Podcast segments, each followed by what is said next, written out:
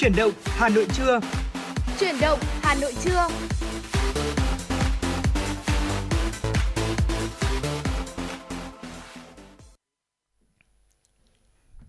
Trọng Khương và Thu Minh xin chào quý vị thính giả. Rất vui chúng tôi lại được gặp lại quý vị trong chuyển động Hà Nội và bây giờ là khung giờ trưa của chương trình. Ở buổi sáng thì chúng tôi chỉ có 60 phút đồng hành với quý vị thôi, nhưng trong buổi trưa thì chúng tôi có thời lượng dài gấp đôi 120 phút. Và thưa quý vị, trong 120 phút chương trình chuyển động Hà Nội trưa được phát trên tần số FM 96 MHz của Đài Phát thanh và Truyền hình Hà Nội.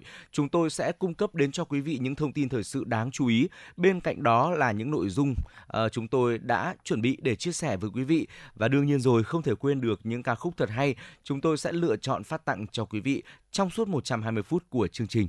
Dạ vâng ạ và nếu như quý vị ờ, chúng ta ờ, chúng ta muốn tương tác với chúng tôi thì có thể thông qua số điện thoại nóng của chương trình là 024 3773 6688 hoặc thông qua fanpage FM96 Thời sự Hà Nội quý vị nhé. Và để mở đầu cho chương trình ờ, chuyển động Hà Nội trưa nay thì xin mời quý vị chúng ta sẽ cùng thư giãn với một giai điệu âm nhạc trước khi đến với phần tin tức đầu tiên có trong chương trình.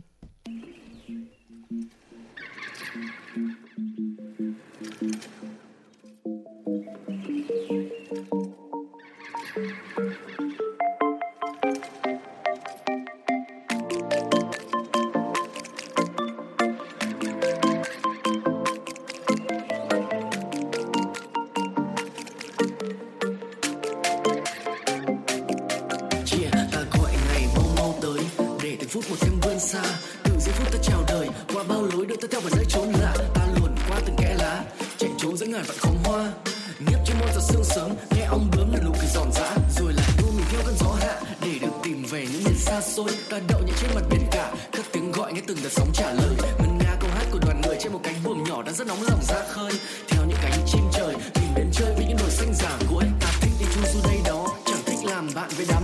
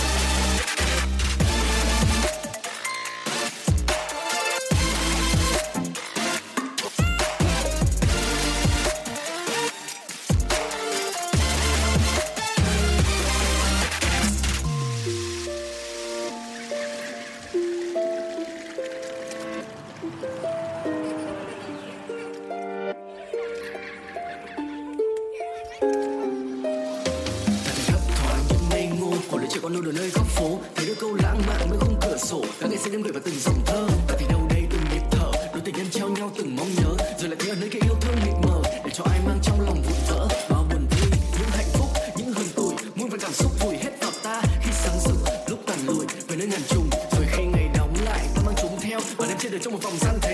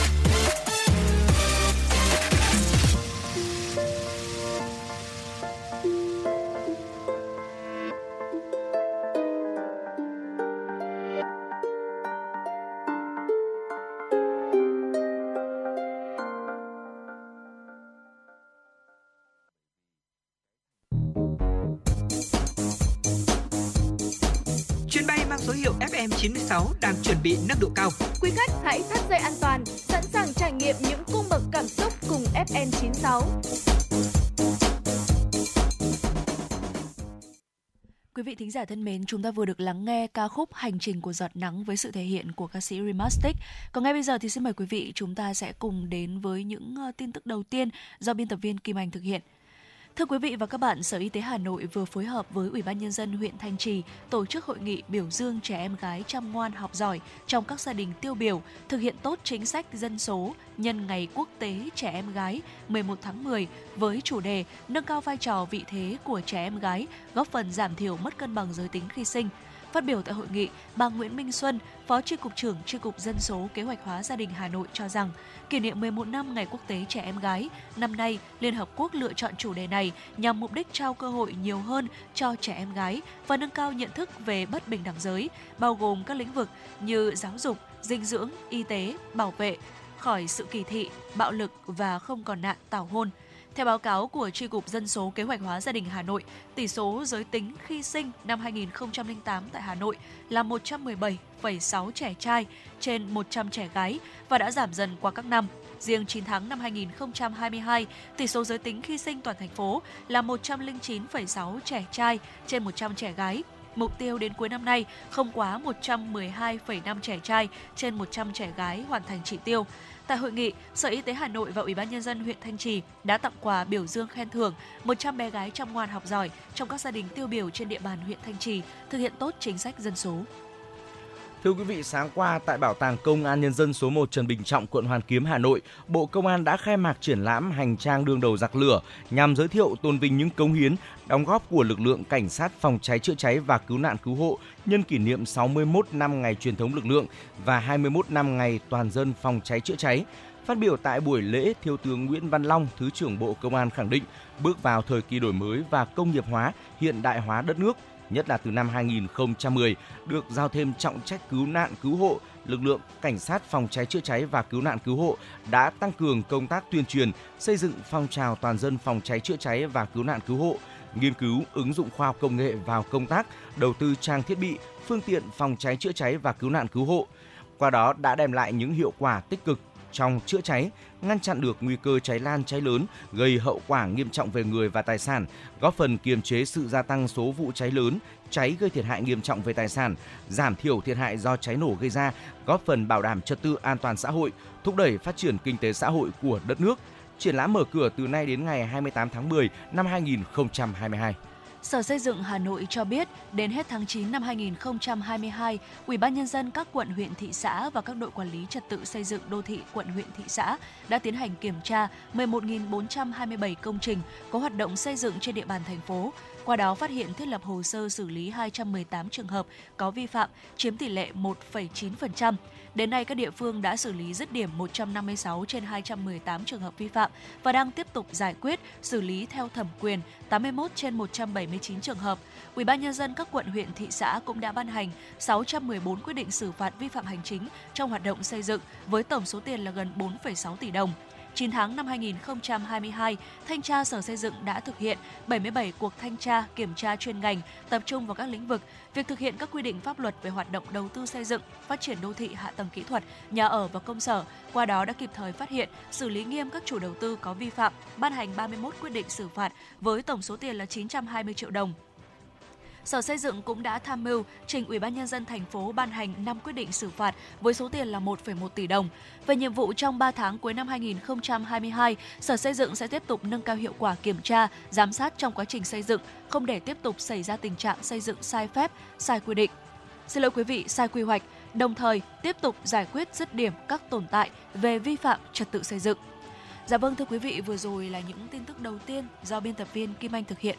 Còn ngay bây giờ thì à, trước khi chúng ta cùng đến với à, nội dung tiếp theo trong chương trình ngày hôm nay, xin mời quý vị chúng ta sẽ cùng thư giãn với một giai điệu âm nhạc ca khúc Thuyền và biển với sự thể hiện của ca sĩ Thu Phương và Hà Anh Tuấn.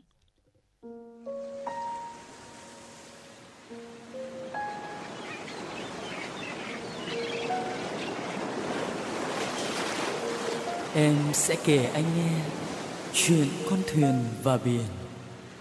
Từ ngày nào chẳng biết, thuyền nghe lời biển khơi. Cánh hải âu sóng biếc đưa thuyền đi muôn nơi. Lòng thuyền nhiều khát vọng và tình biển bao la. Thuyền đi hoài không mòn, nhưng biển vẫn xa còn xa.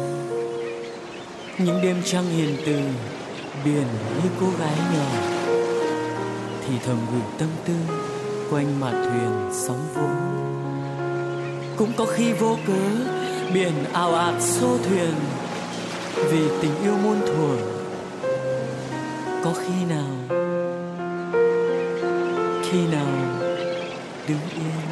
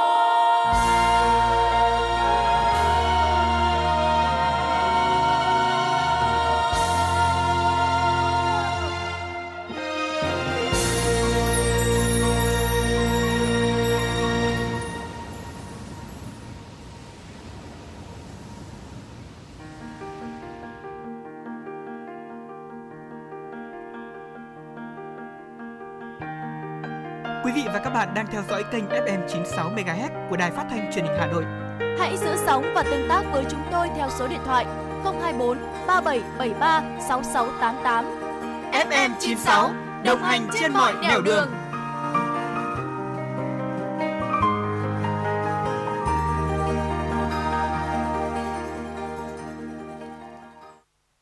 Dạ vâng, quý vị thính giả thân mến, chúng ta vừa được lắng nghe ca khúc Thuyền và Biển với sự thể hiện của ca sĩ Thu Phương và Hà Anh Tuấn.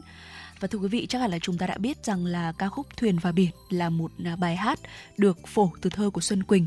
Và bài thơ này thì được rút từ tập ờ, Trồi Biếc xuất bản vào năm 1963. Và ca khúc này đã khắc ờ, đã thể hiện một cái nỗi nhớ khắc khoải. Hình ảnh thuyền và biển thì không đơn thuần thể hiện tâm trạng của kẻ ở người đi, mà là tâm trạng chung của những người đang yêu. Họ luôn hướng về nhau và dù cho có khó khăn cách trở và không chỉ bài thơ này, mà còn rất nhiều những bài thơ khác nữa của nhà thơ Xuân Quỳnh được rất nhiều người yêu thích và đón đọc. Và thưa quý vị, nhằm kỷ niệm 80 năm ngày sinh của nữ sĩ Xuân Quỳnh, mùng 6 tháng 10 năm 1942, mùng 6 tháng 10 năm 2022, Lưu Khánh Thơ, em gái của Lưu Quang Vũ, à, cùng với công ty Nhã Nam đã cho à, phát hành cuốn sách có tên là Trong đáy mắt trời xanh là vĩnh viễn uh, bao gồm nhật ký và những bức thư chưa từng công bố của nữ sĩ Xuân Quỳnh. Và trong tiểu mục sách hay cho bạn ngày hôm nay, Thu Minh và Trọng Khương chúng tôi sẽ giới thiệu tới cho quý vị cuốn sách này. Ừ. Đây là một cuốn sách bao gồm 285 trang và được chia làm 3 phần. Uh, phần thứ nhất có tên là nhật ký, phần thứ hai ghi chép và phần thứ ba là thư từ. Ngay sau đây thì chúng ta hãy cùng khám phá nội dung của từng phần quý vị nhé. À, thưa quý vị với những ai những ai là những người yêu thơ và đặc biệt là hâm mộ vẻ lãng mạn và đầy tình yêu trong những dòng thơ của nữ sĩ Xuân Quỳnh thì có lẽ là chúng ta không thể bỏ qua tờ, tập sách này được. Và trong tác phẩm gồm có 285 trang này thì như Thu Minh vừa chia sẻ được chia làm 3 phần. Phần đầu tiên là nhật ký ghi lại quá trình mà Xuân Quỳnh mang bầu, sinh và chăm sóc con trai đầu lòng Tuấn Anh. Đầu tháng 9 năm 1965, nữ sĩ biết mình mang thai Việc có con khiến cuộc sống công việc của Xuân Quỳnh bỗng nhiên đảo lộn. Chồng thì đi bộ đội, bà một mình vượt qua thai kỳ và toàn bộ quá trình này thì được Xuân Quỳnh ghi thành những dòng nhật ký ờ, có thể trích như sau ạ. Chiều 29 tháng 4 năm 1966. Đây con mình đây, mình đã sinh ra một con người thật sự, mình đã có con. Đứa trẻ nằm cạnh mình, nó ngọ nguậy, một sinh vật thật kỳ lạ và rồi mình nghe nó khóc tiếng khóc yếu và đáng thương làm sao. Nó không gào lên và cũng không khóc oa oa như những đứa khác mà nó lại khóc e hẹ e he. Nghe thương quá, cái giọng lại như ụm rụm.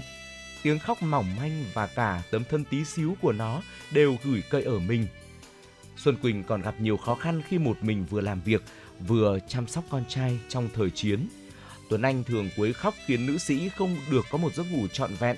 Lúc nào cũng mệt mỏi, bà cũng ghi lại mọi khoảnh khắc trong cuộc sống con trai, từ lần đầu tiên được đi ô tô, biết lẫy biết bò hay là vui cười bên bố mẹ. Nữ sĩ còn làm thơ tặng con những bài thơ như là Tuổi thơ của con, Mừng xuân mừng con thêm một tuổi mới. Dạ vâng ạ. Và phần tiếp theo của cuốn sách này là phần ghi chép. uh, trong phần ghi chép bao gồm các sự việc con người mà Xuân Quỳnh gặp trong những chuyến đi đến Vĩnh Linh, Quảng Trị thời kỳ kháng chiến chống Mỹ những năm 1967-1973 được viết ở trong hai cuốn sổ. Đó là chuyện về em Thắng 13 tuổi ở Vĩnh Giang đẩy thuyền đưa bộ đội qua sông, cô lành ở Vĩnh Tân tận mắt chứng kiến người yêu hy sinh trên trận địa, địa đạo bị sập, chết 61 người, đào 3 ngày không nổi trẻ con 6 tuổi đi bộ từ Vĩnh Linh ra Nghệ An để sơ tán, vân vân. Xuân Quỳnh đã khắc họa những năm tháng gian khổ và hào hùng của dân tộc, đồng thời giúp người đọc hình dung hoàn cảnh ra đời của nhiều bài thơ như những chuyện hò miền Trung và đảo Cồn Cỏ, thời gian ta đi trong lòng đất, vân vân. Và uh, có bài thơ được trích trong thời gian ta đi trong lòng đất được viết vào năm 10, được viết vào ngày 12 tháng 11 năm 1969 có đoạn như sau: Giặc Mỹ ném bom hủy diệt làng ta, xuân không xanh, thu không vàng nữa, giữa ban ngày mịt mù bom tọa độ và ban đêm pháp sáng thắp thâu đêm. Thưa quý vị, những dòng thơ quả thực rằng là chạm đến tâm hồn đúng không ạ? Và tiếp theo thì chúng ta sẽ cùng đến với phần 3 của tác phẩm này, thư từ được chia làm 3 phần nhỏ đối thoại tình yêu Xuân Quỳnh Lưu Quang Vũ, viết riêng gửi con và tình cảm gia đình. Trong đó thì phần đầu tiên đối thoại tình yêu Xuân Quỳnh Lưu Quang Vũ là những dòng tâm tình Xuân Quỳnh Lưu Quang Vũ gửi cho nhau trong những năm cuối đời. Các bức thư được xếp theo trình tự thời gian thể hiện tình cảm yêu thương đồng điệu trong tâm hồn cả hai. Ngoài ra thì thư bày tỏ sự quan tâm đến người thân, bạn bè, đồng nghiệp và những chăn trở, suy tư về hoạt động sáng tạo của hai nghệ sĩ. Viết riêng gửi con là những bức thư mà nữ sĩ gửi con trai út Lưu Quỳnh Thơ. Khi ấy, mỗi lần đi công tác ở Liên Xô, bà thường dùng thư để kể lại những câu chuyện thú vị được nghe, chứng kiến ở nước bạn. Đó là cảm tưởng của bà lần đầu đi tàu điện ngầm ở Moscow, đi qua sa mạc Karakum, thăm các nhà thờ và lăng tẩm của vua ở Samarkand. Hay mẹ xem vô tuyến mới biết Liên Xô có một cái rất thích, đó là television, tiếng Nga là cầu vô tuyến. Qua đó bà gửi gắm tình cảm nhớ thương tới con. Nữ sĩ dặn con trai, các thư mẹ viết cho con, con cất giữ cho mẹ, vì đấy coi như ghi chép của mẹ, sau này có khi mẹ lại cần. Và thưa quý vị, đến với phần tình cảm gia đình là thư mà nữ sĩ viết cho Lưu Quang Định, em trai của Lưu Quang Vũ, khi cả hai gặp nhau tại Moscow vào tháng 12 năm 1987. Tên sách trong đáy mắt trời xanh là Vĩnh Viễn, lấy từ một câu thơ trong bài Có một thời như thế của Xuân Quỳnh. Lưu Khánh Thơ cho biết nó gợi đến những điều có giá trị và vĩnh viễn như tác phẩm nữ sĩ để lại cho nền văn học nước nhà được nhiều thế hệ độc giả yêu mến. Và theo bà Khánh Thơ thì từ những trang nhật ký ghi chép cụ thể, người đọc sẽ hiểu hơn về tâm tư tình cảm, về chất liệu cuộc sống đã góp phần làm nên những sáng tác của Xuân Quỳnh. Khi biên soạn, bà đã chỉnh sửa một số cách viết sao cho phù hợp với quy tắc chính tả hiện nay. Trong đáy mắt trời xanh là vĩnh viễn, còn cho thấy hình ảnh của một người mẹ chan chứa tình mẫu tử, hết mực yêu thương con, một con người giàu tình thương và lòng trắc ẩn, và một bài thơ không quản khó và một nhà thơ không quản khó khăn, nguy hiểm, sông pha vào nơi bão lửa, lấy trải nghiệm từ thực tế hào hùng của cuộc chiến tranh cứu nước làm nguồn cảm hứng chủ đạo trong tư duy sáng tạo. Và đó là chia sẻ của bà Khánh Thơ, em trai của nhà thơ xin lỗi quý vị, em em trai của Lưu Quang Vũ.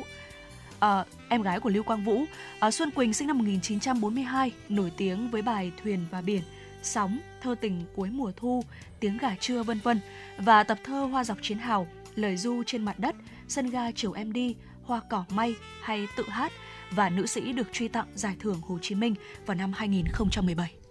Thưa quý vị, đó là những chia sẻ của chúng tôi ngày hôm nay đến với quý vị một trong những tác phẩm mà Trọng Khương và Thu Minh nghĩ rằng là là một tác phẩm sách hay dành cho quý vị thính giả. À, nếu như chúng ta là những người yêu thơ và là những người yêu những dòng thơ của Xuân Quỳnh thì chắc chắn đây là một tác phẩm mà chúng ta nên tìm đọc và nếu như quý vị biết được những ờ, tác phẩm nào thật là hay viết về những ờ, nhà thơ như là Xuân Quỳnh nói riêng và những nhà thơ rất đa tài khác của Việt Nam nói chung hãy cùng chia sẻ với với chuyển động Hà Nội. Chúng tôi sẽ là cầu nối giúp cho quý vị có thể lan tỏa rộng khắp hơn những thông điệp tích cực đến với quý vị thính giả nghe đài. À, còn bây giờ thì xin mời quý vị hãy quay trở lại với không gian âm nhạc trước khi tiếp tục đồng hành với chúng tôi qua những thông tin đáng chú ý ở phần sau của chương trình. Dạ vâng ạ, và ca khúc tiếp theo mà Thu Minh và Trọng Khương muốn gửi tới cho quý vị cũng là một bài hát được phổ từ thơ Xuân Quỳnh, một bài thơ rất nổi tiếng của Xuân Quỳnh mang tên Mẹ của anh, nói về mối quan hệ giữa mẹ chồng nàng dâu và Xuân Quỳnh đã có cảm nhận sâu sắc về đức hy sinh của mẹ chồng và bài thơ này đã thể hiện được lòng hiếu thảo và biết ơn của thi sĩ đối với mẹ của Lưu Quang Vũ. Và ngay sau đây thì xin mời quý vị chúng ta cùng đến với ca khúc này qua giọng hát của ca sĩ Thủy Dương.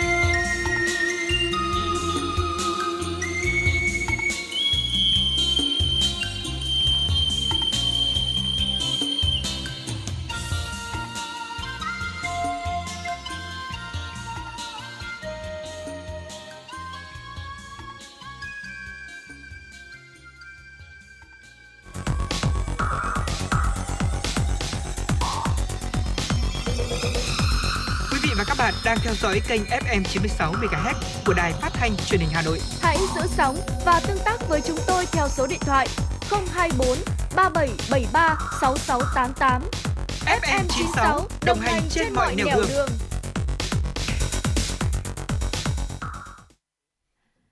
Xin mời quý vị chúng ta cùng quay trở lại với những tin tức đáng quan tâm có trong buổi trưa ngày hôm nay.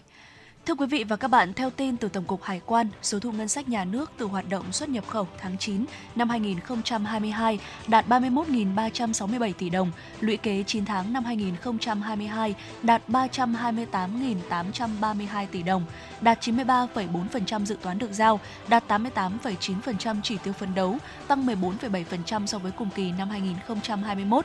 Về tình hình hàng hóa xuất nhập khẩu, Tổng cục Hải quan cho biết trong tháng 9 năm 2022, tổng trị giá xuất nhập khẩu hàng hóa của Việt Nam ước đạt 58,73 tỷ đô la Mỹ, giảm gần 11% so với tháng trước, tương ứng giảm 7,24 tỷ đô la Mỹ.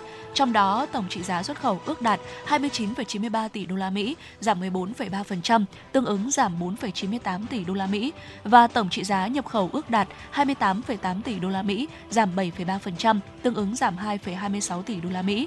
Tổng trị giá xuất nhập khẩu của cả nước trong 9 tháng năm 2022 ước tính đạt 558,52 tỷ đô la Mỹ, tăng 15,1%, tương ứng tăng 73,32 tỷ đô la Mỹ. Về số tuyệt đối so với cùng kỳ năm 2021, trong đó tổng trị giá xuất khẩu ước đạt 282,52 tỷ đô la Mỹ, tăng 17,3%, tương ứng tăng 41,64 tỷ đô la Mỹ và tổng trị giá nhập khẩu ước đạt 276 tỷ đô la Mỹ, tăng 13%, tương ứng tăng 31,68 tỷ đô la Mỹ. Như vậy trong tháng 9, cả nước ước xuất siêu 1,14 tỷ đô la Mỹ. Tính chung từ đầu năm đến hết tháng 9 năm 2022, cả nước ước tính xuất siêu là 6,52 tỷ đô la Mỹ. Thưa quý vị, Sở Công Thương Hà Nội vừa tổ chức lễ khai trương điểm giới thiệu và bán sản phẩm ô cốp tại số 180 Lạc Trung, quận Hai Bà Trưng do công ty trách nhiệm hữu hạn thực phẩm Phú Thiên Tân quản lý vận hành. Đến nay trên địa bàn quận Hai Bà Trưng có tổng số 3 điểm ô cốp tại các địa chỉ khu kiosk B2, chợ Hôm Đức Viên, kiosk nhà B, chợ Đồng Tâm, cửa hàng số 180 Lạc Trung, phường Vĩnh Tuy với các sản phẩm nông sản, thủ công mỹ nghệ. Ủy ban nhân dân quận đã hỗ trợ các đơn vị quản lý vận hành điểm ô cốp khai thác trên 100 sản phẩm ô cốp của 50 doanh nghiệp, đơn vị Hà Nội và các tỉnh, góp phần đưa sản phẩm ô cốp đến gần hơn nữa với người tiêu dùng thủ đô. Phát biểu tại buổi lễ, bà Nguyễn Thị Hợi, giám đốc công ty trách nhiệm hữu hạn thực phẩm Phú Thiên Tân cho biết, hiện sản phẩm ô cốp đã nhanh chóng khẳng định được vị thế trên thương trường thực phẩm sạch Hà Nội, được thị trường đón nhận rất tích cực. Theo Sở Công Thương, Hà Nội đang tiếp tục dẫn đầu cả nước về số lượng sản phẩm ô cốp với trên 1.649 sản phẩm của 426 doanh nghiệp, hợp tác xã, hộ sản xuất kinh doanh đã được đánh giá và phân hạng. Trong đó, sản phẩm ô cốp ngành thực phẩm có 1.071 sản phẩm, chiếm 65% là những sản phẩm chất lượng, giá cả phù hợp đến với người tiêu dùng. Bên cạnh đó, thành phố phát triển 60 điểm giới thiệu và bán sản phẩm ô cốp trên địa bàn 26 quận, huyện, thị xã để quảng bá giới thiệu, đưa sản phẩm ô cốp đến với người tiêu dùng, du khách thủ đô. Hệ thống siêu thị BRG Mart đang triển khai chương trình khuyến mại hấp dẫn sinh nhật vàng ngàn ưu đãi sau thời gian hợp nhất và phát triển thương hiệu BRG Mart, đồng thời tri ân sự tin yêu và lựa chọn mua sắm tiêu dùng thường xuyên của quý khách hàng trên cả nước. Hệ thống siêu thị BRG Mart đã phát triển mạnh mẽ, nâng cấp, hoàn thiện liên tục với diện mạo mới nổi bật, tọa lạc trên các trục đường lớn, giữa giao lộ các tuyến phố đông đúc, nơi tập trung các khu đô thị lớn tại thành phố Hà Nội – thành phố Hồ Chí Minh, Quảng Ninh, Hải Phòng, Hưng Yên, Hải Dương, Vũng Tàu. Siêu thị BRG Mart đã dần quen thuộc, thân thiết cho mọi gia đình, trở thành địa chỉ tin cậy, cung cấp thực phẩm tươi sạch an toàn, hàng hóa chất lượng cao phong phú về chủng loại và đa dạng dịch vụ tiện ích, giá cả hợp lý, đáp ứng nhu cầu tiêu dùng hàng ngày. Mừng sinh nhật BRG Mart ngày 10 tháng 10 và Ngày Phụ nữ Việt Nam 20 tháng 10, siêu thị BRG Mart đã trang hoàng siêu thị ngập tràn không khí vui tươi, đón mừng sinh nhật và triển khai chuỗi chương trình ưu đãi hấp dẫn sinh nhật vàng ngàn ưu đãi từ ngày 30 tháng 9 đến ngày 14 tháng 10 năm 2022. Chuyển sang một thông tin liên quan đến giải trí rất đáng chú ý. Thưa quý vị, mới đây Cục Phát thanh Truyền hình và Thông tin Điện tử đã yêu cầu công ty Netflix gỡ bỏ series Little Woman khỏi kho ứng dụng tại Việt Nam. Tác phẩm này bị phản ứng vì xuyên tạc lịch sử. Theo văn bản của Cục Phát thanh Truyền hình và Thông tin Điện tử thuộc Bộ Thông tin và Truyền thông, phim Little Woman bị yêu cầu gỡ vì vi phạm các hành vi bị nghiêm cấm quy định tại khoản 4 điều 9 Luật báo chí về xuyên tạc lịch sử, phủ nhận thành tựu cách mạng, xúc phạm dân tộc và vi phạm những hành vi bị cấm trong hoạt động điện ảnh quy định tại khoản 4 điều 11 Luật Điện ảnh với nội dung tương tự điều khoản nêu trên ở Luật báo chí. Sáng mùng 5 tháng 10, Little Women vẫn xuất hiện trên kho ứng dụng Việt Nam của Netflix, trong khi thời hạn cơ quan quản lý của Việt Nam yêu cầu Netflix gỡ là ngày mùng 5 tháng 10. Series Little Women với tựa Việt là Ba chị em dựa theo tiểu thuyết cùng tên của nhà văn Louisa May Alcott xuất bản năm 1898. Bộ phim mang hơi hướng trinh thám kỳ bí, mô tả cuộc sống của ba chị em gái Oh In Kyung do Nam Ji Hyun thủ vai, Oh Jin Jo, Oh In Jo do Kim Go Eun thủ vai và Oh In Here do Park Ji-hu thủ vai trong một gia đình nghèo khó nhưng vẫn luôn hạnh phúc. Không may vì một vụ án, họ buộc phải đối đầu với một trong những gia tộc có ảnh hưởng nhất ở Hàn Quốc. Bộ phim của đạo diễn Kim Hee Won nhiều lần nhắc đến lịch sử Việt Nam với nội dung sai lệch xuyên tạc. Khán giả Việt Nam đã phản ứng với điều này. Trên mạng xã hội, nhiều ý kiến cho rằng cách đưa lịch sử vào phim khiên cưỡng, sai lệch, không chính xác. Một số kêu gọi tẩy chay bộ phim. Trước đó, công ty Netflix từng bị phản ứng vì cung cấp phim, chương trình truyền hình có nội dung vi phạm chủ quyền lãnh thổ Việt Nam khi cung cấp dịch vụ đến người sử dụng. Bộ phim Gửi thời thanh xuân ấm áp của chúng ta, Put Your Head on My Shoulder, bà ngoại trưởng Madam Secretary hay gần nhất là Podcast trên dịch vụ của công ty Netflix đã xuất hiện các hình ảnh bản đồ có hình đường lưỡi bò phi pháp trên biển Đông. Hai phim này đều phải gỡ bỏ sau yêu cầu của Cục Phát thanh Truyền hình và Thông tin điện tử. Dạ vâng thưa quý vị, ờ, trước khi chúng ta cùng chuyển sang những tin tức quốc tế, xin mời quý vị chúng ta sẽ cùng thư giãn với một giai điệu âm nhạc.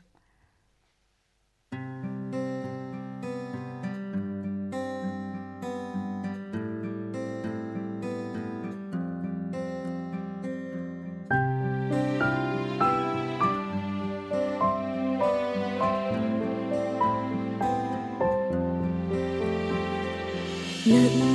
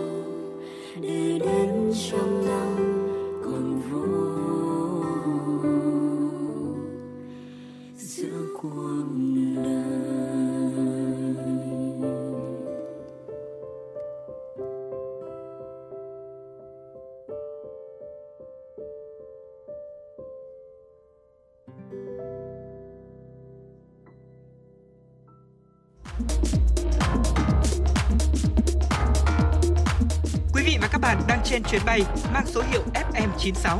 Hãy thư giãn, chúng tôi sẽ cùng bạn trên mọi cung đường. Hãy giữ sóng và tương tác với chúng tôi theo số điện thoại 024 3773 6688.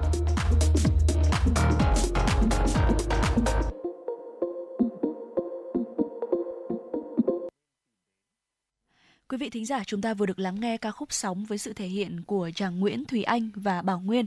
Còn ngay bây giờ thì à, như đã đề cập tới trước đó, chúng ta sẽ cùng đến với những tin tức quốc tế đáng quan tâm do biên tập viên Kim Anh thực hiện. Thưa quý vị, theo Tổ chức Nghiên cứu Không gian Ấn Độ, dù chỉ được thiết kế với vòng đời dự kiến là 6 tháng, nhưng tàu vũ trụ Mars Orbiter Mission đã tồn tại suốt 8 năm qua trên quỹ đạo sao hỏa và đưa về những thông tin khoa học quan trọng. Thông báo của ISRO có đoạn nêu rõ sau hiện tượng nhật thực hồi tháng 4, tàu vũ trụ Mars Orbiter Mission không còn nhận được ánh sáng mặt trời. Điều này có thể đã khiến động cơ đẩy của tàu cạn năng lượng dẫn tới tàu dừng hoạt động. Tàu Mars Orbiter Mission được phóng lên vũ trụ vào năm 2013 và lên quỹ đạo sao hỏa vào năm 2014, đánh dấu Ấn Độ trở thành một trong số ít các quốc gia phóng thành công tàu vũ trụ lên quỹ đạo hành tinh đỏ, cùng với Nga, Mỹ và Liên minh châu Âu EU. Chi phí cho vụ phóng là 4,5 tỷ rupee, tương đương với 73 triệu đô la Mỹ, chỉ bằng 1 phần 6 so với con số 455 triệu đô la Mỹ mà Mỹ chi cho vụ phóng tàu vũ trụ lên sao hỏa diễn ra sau đó không lâu. ISRO nêu rõ sứ mệnh đã mang lại những thành tiệu khoa học quan trọng, trong đó có những thông tin về thành phần khí tồn tại trong bầu khí quyển bao quanh sao hỏa. Tổ chức này nhấn mạnh tàu Mars Orbiter Mission sẽ luôn được nhắc đến như một kỳ tích về công nghệ và khoa học trong lịch sử khám phá các hành tinh. Những năm gần đây, Ấn Độ đã thúc đẩy chương trình vũ trụ, trong đó phải kể đến sứ mệnh phóng tàu vũ trụ có người lái với sự hỗ trợ của Nga, dự kiến diễn ra vào năm 2023-2024. Thưa quý vị, các nhà nghiên cứu thuộc Đại học Cambridge của Anh đã sử dụng một robot hình người có kích thước như một đứa trẻ để hoàn thành một loạt các bảng câu hỏi nhằm đánh giá sức khỏe tâm thần của 28 trẻ em trong độ tuổi từ 8 đến 13. Nghiên cứu cho thấy trẻ em sẵn sàng tâm sự với robot, đôi khi chia sẻ thông tin mà chúng chưa từng đưa lên mạng xã hội hoặc trong những cuộc nói chuyện trực tiếp với người khác. Mặc dù robot không được sử dụng để thay thế các biện pháp hỗ trợ sức khỏe tâm thần hiện nay, các nhà nghiên cứu cho biết chúng có thể là một phương cách bổ sung hữu ích cho các biện pháp đánh giá sức khỏe tâm thần. Mỗi đứa trẻ có 45 phút mặt đối mặt với robot Nao, một robot hình người cao khoảng 60 cm. Những đứa trẻ tương tác với robot bằng cách nói chuyện với nó hoặc bằng cách chạm vào các cảm biến trên bàn tay và bàn chân của robot. Các cảm biến bổ sung đã theo dõi nhịp tim, chuyển động đầu và mắt của trẻ trong suốt khoảng thời gian này. Giáo sư Hatish Guns, người đứng đầu phòng thí nghiệm trí tuệ và người máy thuộc Tổ khoa học máy tính và công nghệ của Đại học Cambridge đã nghiên cứu cách sử dụng các robot hỗ trợ xã hội như những huấn luyện viên chăm sóc sức khỏe tâm thần cho người lớn. Máy quét đầu tiên trên thế giới có khả năng phát hiện ung thư da mà mắt người không nhìn thấy được đã được phát minh để cải thiện việc chẩn đoán và tăng tốc độ phẫu thuật. Mục đích của máy quét Skinometer được phát triển bởi các nhà khoa học tại Đại học Warwick là để phát hiện mức độ di căn của ung thư bên dưới da. Các bệnh nhân ung thư da đang điều trị tại Bệnh viện Đại học Coventry hiện được khuyến khích tham gia thử nghiệm công nghệ này. Hiện tại, nhiều mẫu da cần được lấy và kiểm tra trong một quy trình để đảm bảo loại bỏ tất cả các tế bào ung thư và việc sử dụng máy Skinometer sẽ giảm đáng kể thời gian phẫu thuật. Skinometer sử dụng các xung ánh sáng từ bức xạ terahertz của quang phổ ánh sáng chiếu vào bề mặt da và khối u sẽ nổi lên. Các dạng sóng của ánh sáng phản chiếu cho thấy ung thư đã lan rộng bên dưới da như thế nào. Người ta cũng kỳ vọng có thể sử dụng Skinometer để phát triển các loại kem chống nắng cụ thể cho các loại da khác nhau. Dự án được tài trợ bởi Hội đồng Nghiên cứu Khoa học Vật lý và Kỹ thuật và sự hỗ trợ thêm từ Tổ chức Nghiên cứu Ung thư Vương quốc Anh. Tại Tây Ban Nha vừa diễn ra cuộc thi xây tháp người, thu hút tới hơn 11.000 khán giả, thể hiện đậm nét văn hóa người Catalan. Cuộc thi diễn ra theo hình thức chia đội, 40 đội khác nhau tranh nhau vị trí đầu bảng bằng việc xây dựng tòa tháp người cao nhất, phức tạp nhất. Các thành viên trẻ nhất và nhanh nhẹn nhất sẽ treo lên vai những người đồng đội để xây dựng lên tòa tháp cao nhất. Tòa tháp người cao nhất trong ngày hôm qua là tòa tháp 10 tầng. Sự kiện văn hóa độc đáo diễn ra 2 năm một lần này cũng đã được UNESCO đưa vào danh sách di sản văn hóa phi vật thể của nhân loại vào năm 2010. Dạ vâng thưa quý vị, vừa rồi là phần tin thế giới và phần tin này thì cũng đã khép lại bản tin trong khung giờ thứ nhất của chương trình chuyển động Hà Nội trưa nay. Và trước khi chúng ta cùng đến với những nội dung cuối cùng trong khung giờ thứ nhất này thì ờ, xin mời quý vị chúng ta sẽ cùng thư giãn với một giai điệu âm nhạc ca khúc ngày này năm ấy với sự thể hiện của ca sĩ Hiền Thục.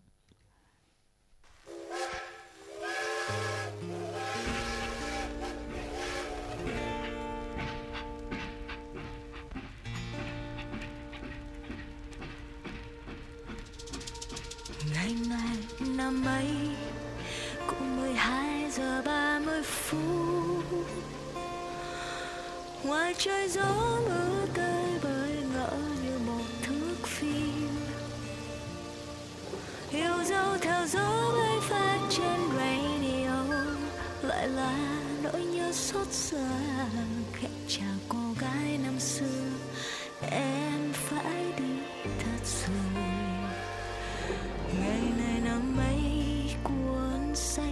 chưa đọc hết và cái kết có thế nào, em cũng phải bước đi. Bộ phim mười mấy năm chắc đã dài, kết thúc để tự em thấy tốt hơn. Vì em chỉ có thể là vai chính trong cuộc đời mình.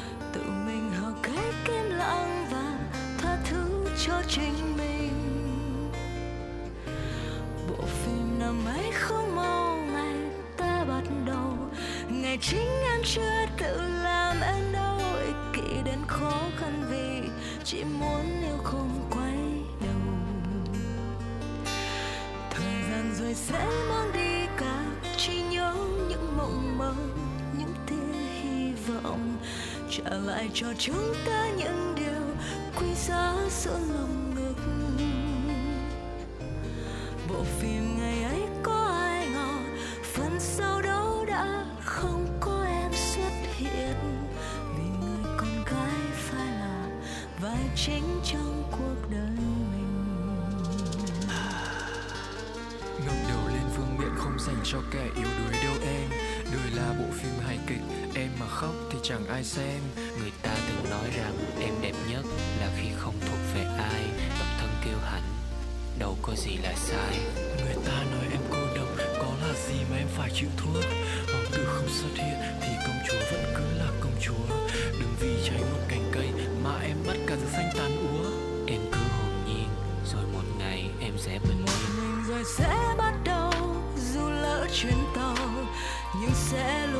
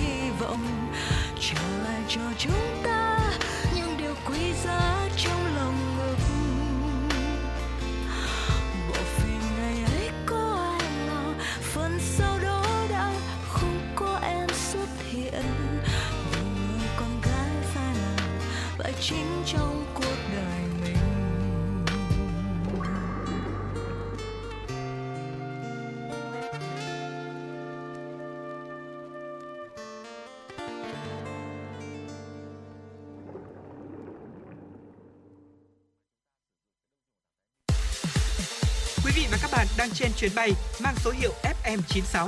Hãy thư giãn, chúng tôi sẽ cùng bạn trên mọi cung đường. Hãy giữ sóng và tương tác với chúng tôi theo số điện thoại 024 3773 6688. Thưa quý vị và các bạn, ngay sau đây thì chúng ta cùng đến với tiểu mục Sống khỏe cùng FM96. Thưa quý vị, suy tim là một tình trạng thường gặp và gây nhiều biến chứng cấp tính nguy hiểm. Trong khi đó, việc theo đuổi một lối sống lành mạnh thì có thể giúp cho chúng ta ngăn ngừa được tình trạng này. Hiện có khoảng 6,2 triệu người Mỹ đang sống chung với bệnh suy tim. Tình trạng xảy ra khi tim không đủ khả năng bơm đủ máu và oxy để hỗ trợ các cơ quan khác trong cơ thể. Mặc dù một số bệnh nhân có thể sống chung với bệnh suy tim trong một thời gian dài, ở Mayo Clinic, một trung tâm y tế Rochester, ở Minnesota ở Mỹ lưu ý là họ có nguy cơ mắc các biến chứng nghiêm trọng, chẳng hạn như là rối loạn nhịp tim, các vấn đề về van tim, tổn thương gan và suy thận và tôi mình nghĩ rằng là vấn đề này sẽ được rất nhiều người chúng ta quan tâm nếu mà chúng ta thực sự có sự quan tâm cũng như lo lắng cho sức khỏe của mình và ngay sau đây trong tiểu mục sống khỏe cùng với FM96 chúng ta hãy cùng với cả bác sĩ Robert Greenfield tìm hiểu về năm lối sống giúp giảm nguy cơ suy tim Đầu tiên thưa quý vị, đó là việc ăn uống lành mạnh, đương nhiên rồi ạ. Ông Greenfield nói một trong những cách tốt nhất để ngăn ngừa suy tim và cải thiện sức khỏe tim mạch là thông qua một chế độ ăn uống lành mạnh. Ông cũng cho biết trong số hàng loạt kế hoạch ăn kiêng, tốt nhất vẫn là chế độ ăn có tên gọi là Mediterranean Diet.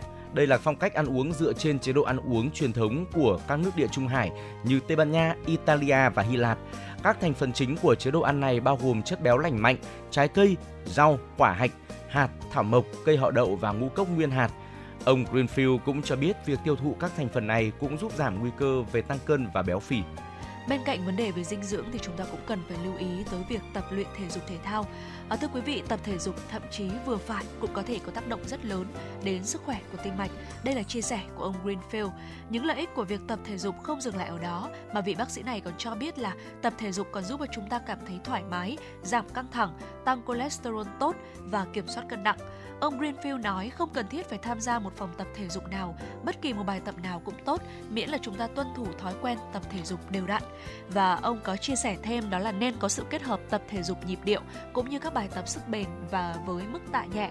Hiệp hội Tim mạch Mỹ khuyến nghị là nên tập thể dục vừa phải 150 phút mỗi tuần, có thể là 30 phút mỗi buổi hoặc là 5 ngày một tuần. Tiếp theo là việc mà cải thiện giấc ngủ. Thưa quý vị, giấc ngủ thì là rất quan trọng đối với sức khỏe tim mạch vì nó giúp phục hồi cơ thể tương đối là nhanh.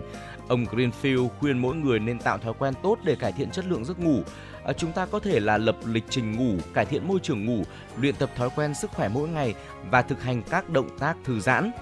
Vị bác sĩ này cũng cho biết thời lượng ngủ lý tưởng ở mỗi người sẽ khác nhau, nhưng nhìn chung nên ngủ ít hơn 6 giờ một đêm. Nhiều chuyên gia cho rằng thời gian ngủ lý tưởng là từ 7 đến 9 giờ. À, ông Greenfield còn nói rằng là căng thẳng cũng là một yếu tố nguy cơ bị đánh giá thấp nhất đối với suy tim và các vấn đề tim mạch khác. Và khi căng thẳng, cơ thể sẽ liên tục giải phóng các hormone như adrenaline và cortisol gây những tác động tiêu cực tới hệ tim mạch. Vì vậy, hãy giảm thiểu căng thẳng khi có thể. Chuyên gia nói, ông Greenfield cũng khuyên là nên tìm một khoảng thời gian nghỉ ngơi trong ngày, học cách thiền, tránh và loại bỏ những căng thẳng trong cuộc sống, cũng như là có một khởi đầu tuyệt vời hơn. Và thưa quý vị, việc mà chúng ta bỏ thuốc lá và giảm uống rượu cũng rất là tốt đây.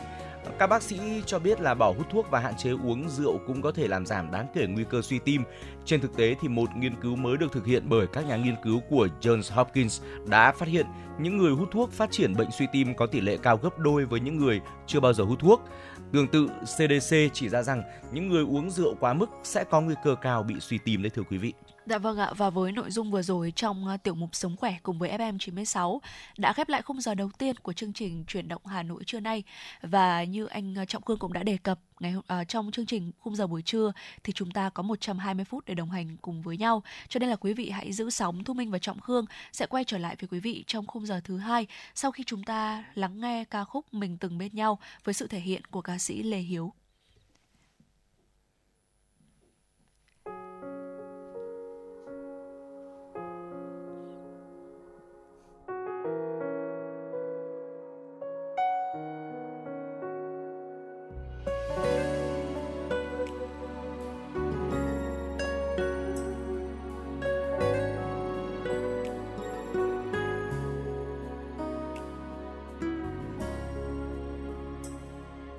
Dù sau này người có yêu ai thật đắm say, thì chớ quên đi những phút giây mình từng bên nhau thật êm đềm. Còn nguyên vẹn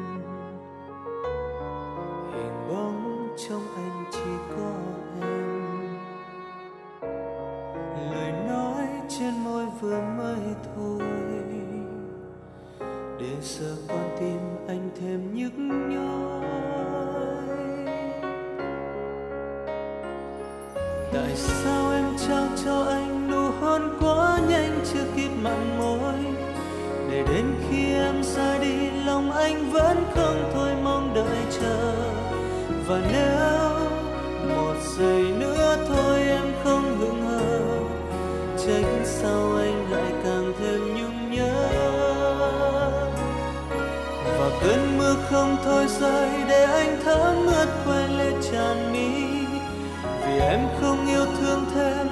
sao trách duyên ta không mặn nồng dẫu một lần cũng mãi mang theo tình sâu, thế sao ngay từ đầu em hãy cứ nói vậy.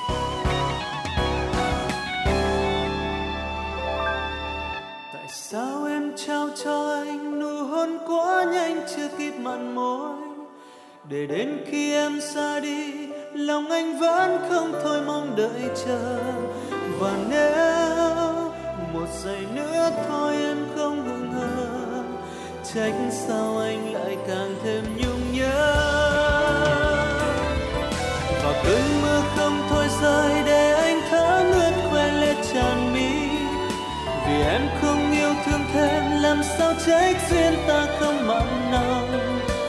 Dẫu một lần cũng mãi mang theo tình sâu thế sao ngay từ đầu, em hãy cứ nói với anh, đừng yêu. Thế sao ngay từ đầu, em hãy cứ nói với anh yêu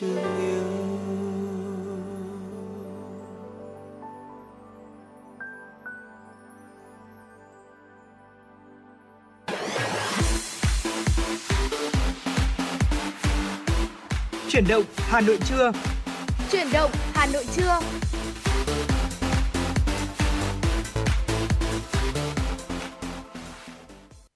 Quý vị và các bạn đang quay trở lại với chuyển động Hà Nội trưa và chúng ta sẽ có 60 phút tiếp theo đồng hành cùng với nhau trong chương trình. Hãy cố định tần số 96 MHz để có thể là đồng hành với Trọng Khương và Thu Minh đi qua những thông tin thời sự đáng chú ý và những nội dung mà chúng tôi đã chuẩn bị để chia sẻ cùng với quý vị. Ngay bây giờ thì xin mời quý vị hãy cùng lắng nghe một số thông tin đáng chú ý sau đây. Thưa quý vị và các bạn, Bộ Tài chính đang lấy ý kiến góp ý của nhân dân với dự thảo thông tư quy định về thủ tục thu nộp tiền phạt và kinh phí từ ngân sách nhà nước bảo đảm hoạt động của các lực lượng xử phạt vi phạm hành chính. Theo dự thảo, hình thức thu nộp tiền phạt vi phạm hành chính được thực hiện theo quy định tại khoản 1, điều 20 Nghị định số 118 của Chính phủ, quy định chi tiết một số điều và biện pháp thi hành luật xử lý vi phạm hành chính.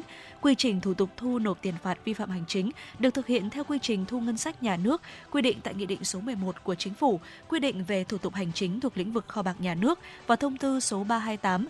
Cụ thể, việc thu tiền phạt vi phạm hành chính phải căn cứ vào quyết định xử phạt vi phạm hành chính của người có thẩm quyền xử phạt theo quy định tại luật xử lý vi phạm hành chính và các nghị định của Chính phủ quy định về xử phạt vi phạm hành chính trong từng lĩnh vực. Thưa quý vị, điều chỉnh khung điểm các tiêu chí phân loại đô thị, đây là nội dung tại nghị quyết số 26, sửa đổi bổ sung một số điều của nghị quyết số 1210 ngày 25 tháng 5 năm 2016 của Ủy ban Thường vụ Quốc hội về phân loại đô thị. Theo đó, các tiêu chí phân loại đô thị được tính điểm theo khung điểm tại phụ lục 1, nghị quyết 26. Tổng số điểm tối đa của các tiêu chí là 100 điểm. Cụ thể như sau: tiêu chí vị trí, chức năng, vai trò, cơ cấu và trình độ phát triển kinh tế xã hội gồm 8 tiêu chuẩn, đánh giá tối đa 18 điểm. Hiện hành, mức điểm tối đa tiêu chí này là 20 điểm. Tiêu chí quy mô dân số gồm quy mô dân số toàn đô thị, quy mô dân số khu vực nội thành, nội thị, đánh giá tối đa 8 điểm. Tiêu chí mật độ dân số, đánh giá tối đa 8 điểm. Tiêu chí tỷ lệ lao động phi nông nghiệp, đánh giá tối đa 6 điểm. Tiêu chí trình độ phát triển cơ sở hạ tầng và kiến trúc, cảnh quan đô thị, đánh giá tối đa 60 điểm. Nghị quyết số 26 có hiệu lực từ ngày 1 tháng 1 năm 2023. Theo Bộ Nông nghiệp và Phát triển Nông thôn, đến nay, cả nước có 5.854 trên 8.225 xã đạt chuẩn nông thôn mới, chiếm 71,2%, tăng 12 xã, à, tương đương với tăng 0,15% so với tháng 8 năm 2022. Trong đó có 925 xã đạt chuẩn nông thôn mới nâng cao và 110 xã đạt chuẩn nông thôn mới kiểu mẫu. Bình quân cả nước đạt 17,1 tiêu chí trên một xã, 255 đơn vị cấp huyện thuộc 58 tỉnh thành phố trực thuộc trung ương đã được Thủ tướng Chính phủ công nhận hoàn thành nhiệm vụ đạt chuẩn nông thôn mới, chiếm khoảng 39,6% tổng số đơn vị cấp huyện của cả nước. 18 tỉnh có 100% số xã đạt chuẩn nông thôn mới, trong đó 5 tỉnh Nam Định, Đồng Nai, Hà Nam, Hưng Yên và Hải Dương đã được Thủ tướng Chính phủ công nhận hoàn thành xây dựng nông thôn mới. Tổng vốn ngân sách trung ương bố trí thực hiện chương trình mục tiêu quốc gia xây dựng nông thôn mới năm 2022 là 11.000 tỷ đồng. Đến hết tháng 9 năm 2022, chương trình mục tiêu quốc gia xây dựng nông thôn mới đã giải ngân được 7,5%. Một số tỉnh có tỷ lệ giải ngân cao so với bình quân chung của cả nước. Vĩnh Long 7,5%, Bến Tre 12,6%, Tây Ninh 10,8% và Thái Nguyên 8,9%. Thưa quý vị, sáng mùng 5 tháng 10, hầm chui Lê Văn Lương, Thanh Xuân, Hà Nội chính thức được thông xe. Công trình trọng điểm này có tổng mức đầu tư hơn 700 tỷ đồng, được kỳ vọng giải quyết tình trạng ùn tắc giao thông khu vực đường Lê Văn Lương, Tô Hữu, Vành Đai 3. Lúc 7 giờ 30 phút, lực lượng chức năng bắt đầu cho xe cộ đi lại một chiều hướng Tô Hữu Lê Văn Lương. chiều hầm còn lại sẽ thông xe sau 9 giờ. Trước khi thông hầm, ghi nhận của phóng viên cho thấy lượng lớn xe cộ bị ùn tại nút giao Tố Hữu, vành đai 3, hàng dài xe cộ chờ đợi để sang phía đường Lê Văn Lương. Ở làn ưu tiên, xe buýt nhanh kẹt cứng không thể di chuyển. Trong khi đó, chỉ khoảng 20 phút sau khi hầm chui Lê Văn Lương được thông xe, các phương tiện bắt đầu ùn ứ tại nút giao Lê Văn Lương, Hoàng Minh Giám, Nguyễn Tuân. Ít phút sau, hàng xe cộ đã kéo dài gần 1 km. Nhiều tài xế bất chấp quay đầu đi ngược chiều sau khi xuống hầm bởi tắc đường. Cơ quan chức năng Hà Nội chưa thông báo phương án để giải quyết tình trạng này. Theo như chia sẻ của anh Nguyễn Văn Long ở phố Vũ Hữu, Thanh Xuân, thì người dân rất mong chờ dự án được thông xe bởi tuyến đường đã rất quá tải. Tuy nhiên, người đàn ông này tỏ ra lo ngại các nút giao Lê Văn Lương, Hoàng Minh Giám, Nguyễn Tuân và Tố Hữu, Lương Thế Vinh sẽ ùn tắc hơn do lượng lớn xe cộ đổ về. Hầm chui tại nút giao Lê Văn Lương, vành đai 3 là dự án giao thông trọng điểm được khởi công từ tháng 10 năm 2020. Theo thiết kế, dự án dài 475 m, trong đó phần hầm kín dài 95 m, hầm hở và gờ chắn dẫn vào hầm kín dài 380 m với 4 làn xe. Sau khi hoàn thành, tại đây sẽ hình thành nút giao thông có 3 tầng xe chạy. Dạ vâng thưa quý vị, vừa rồi là những ờ, tin tức do biên tập viên Kim Anh thực hiện. Còn ngay bây giờ xin mời quý vị chúng ta sẽ cùng thư giãn với một giai điệu âm nhạc ca khúc Cánh diều chiều mưa với sự thể hiện của Thu Phương, Phùng Khánh Linh và Kimis.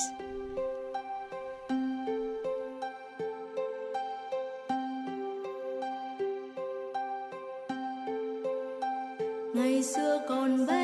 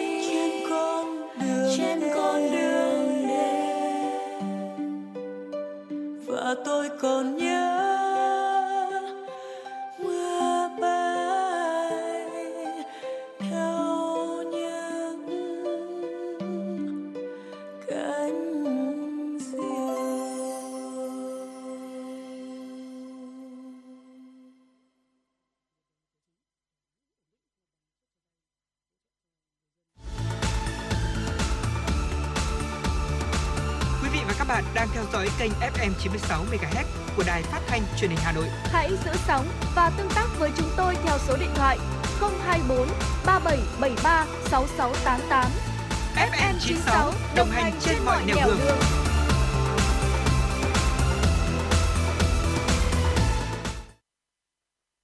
Dạ vâng thưa quý vị, ngay sau đây thì chúng ta sẽ cùng đến với uh, tiểu mục uh, trong chương trình ngày hôm nay có tên FM96 Travel. Và trong tiểu mục này thì ờ, các host của chương trình mong muốn sẽ cùng với quý vị thính giả chúng ta sẽ cùng uh, đi thăm uh, những điểm đến uh, rất là đẹp của Tổ quốc chúng ta. Và ngày hôm nay thì chúng ta sẽ cùng đến với đảo Cô Tô của Quảng Ninh.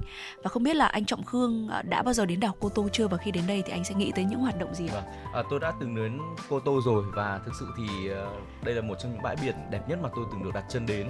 Đặc biệt là khi mà đến với Cô Tô thì uh, quý vị chúng ta nên dành thời gian để đến với những đảo nhỏ hơn, ví dụ như là Cô Tô Con để có ừ. thể cảm nhận được hết những sự đẹp của thiên nhiên hoang sơ uh, và chưa có nhiều khai thác tại đây um, khi mà đến với Cô Tô thì chúng ta không chỉ trải nghiệm các hoạt động du lịch như là tắm biển ờ, lặn ngắm san hô mà còn có thể tham gia vào tour du lịch nhặt rác mang đến rất là nhiều lợi ích cho cộng đồng và khiến cho du khách cũng có thể là được hòa mình với thiên nhiên nhiều hơn và tour du lịch nhặt rác tại Cô Tô đang tạo sức hút với du khách bởi nhiều giá trị mang lại và xin mời quý vị hãy cùng chúng tôi đi tìm hiểu kỹ hơn về tour du lịch đặc biệt này nhé.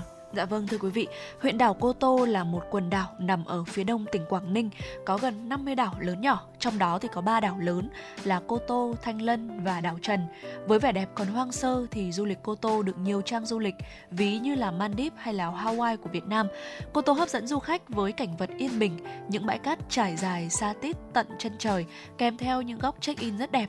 Và gần đây thì thưa quý vị, Cô Tô còn thu hút du khách với tour du lịch độc đáo đó chính là du lịch nhặt rác.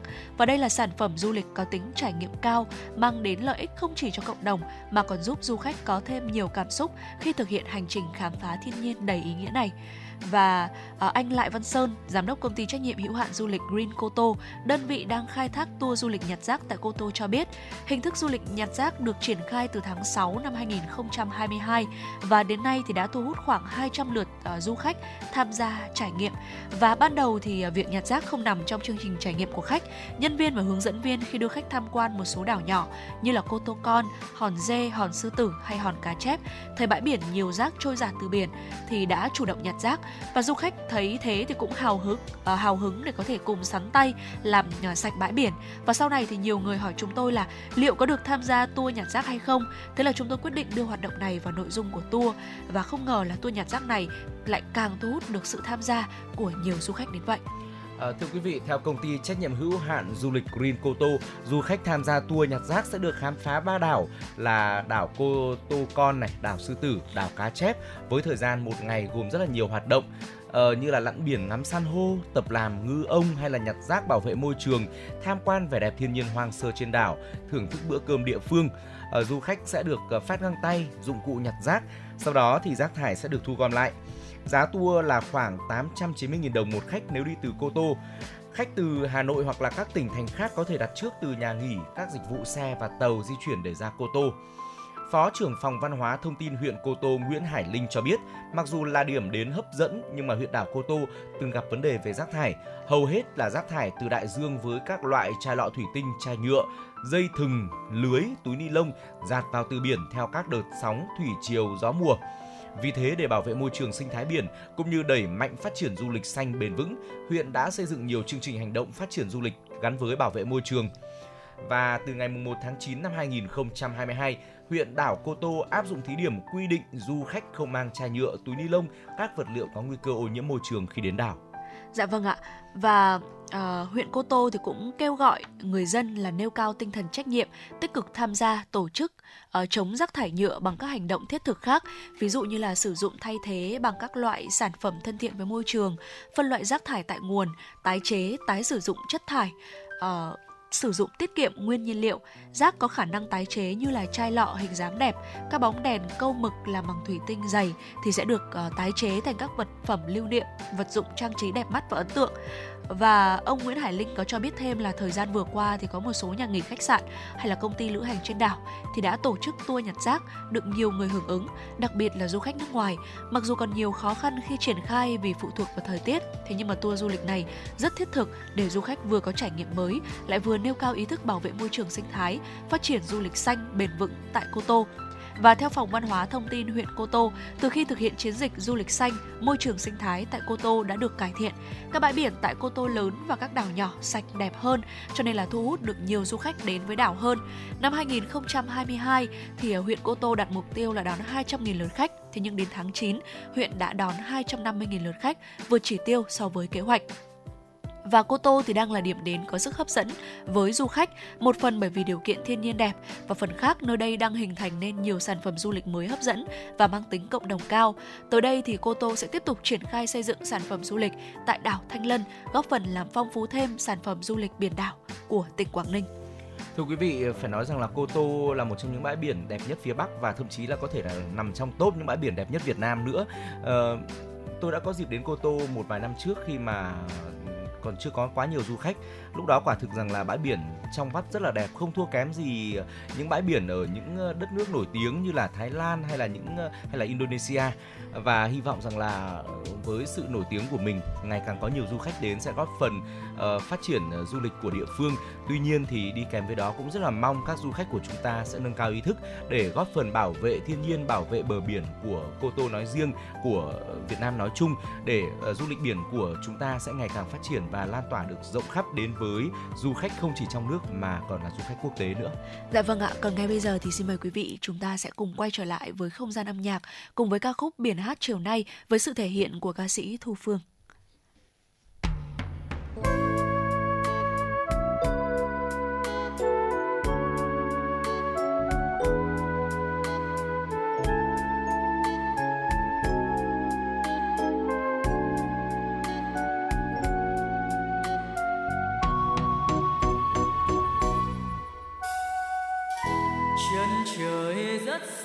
Gọi nắng xuân sao?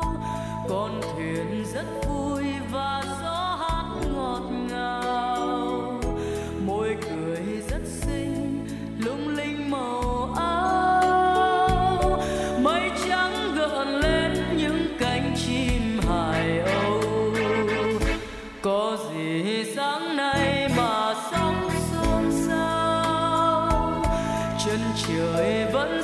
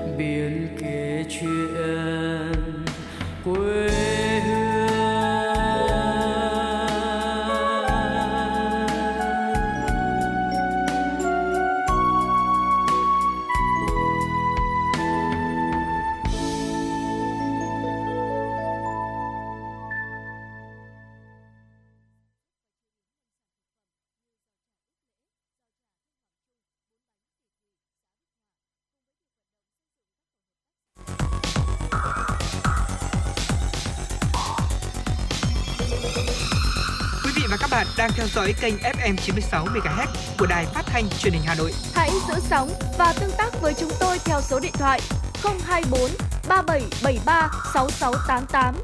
FM 96 đồng hành trên mọi nẻo đường.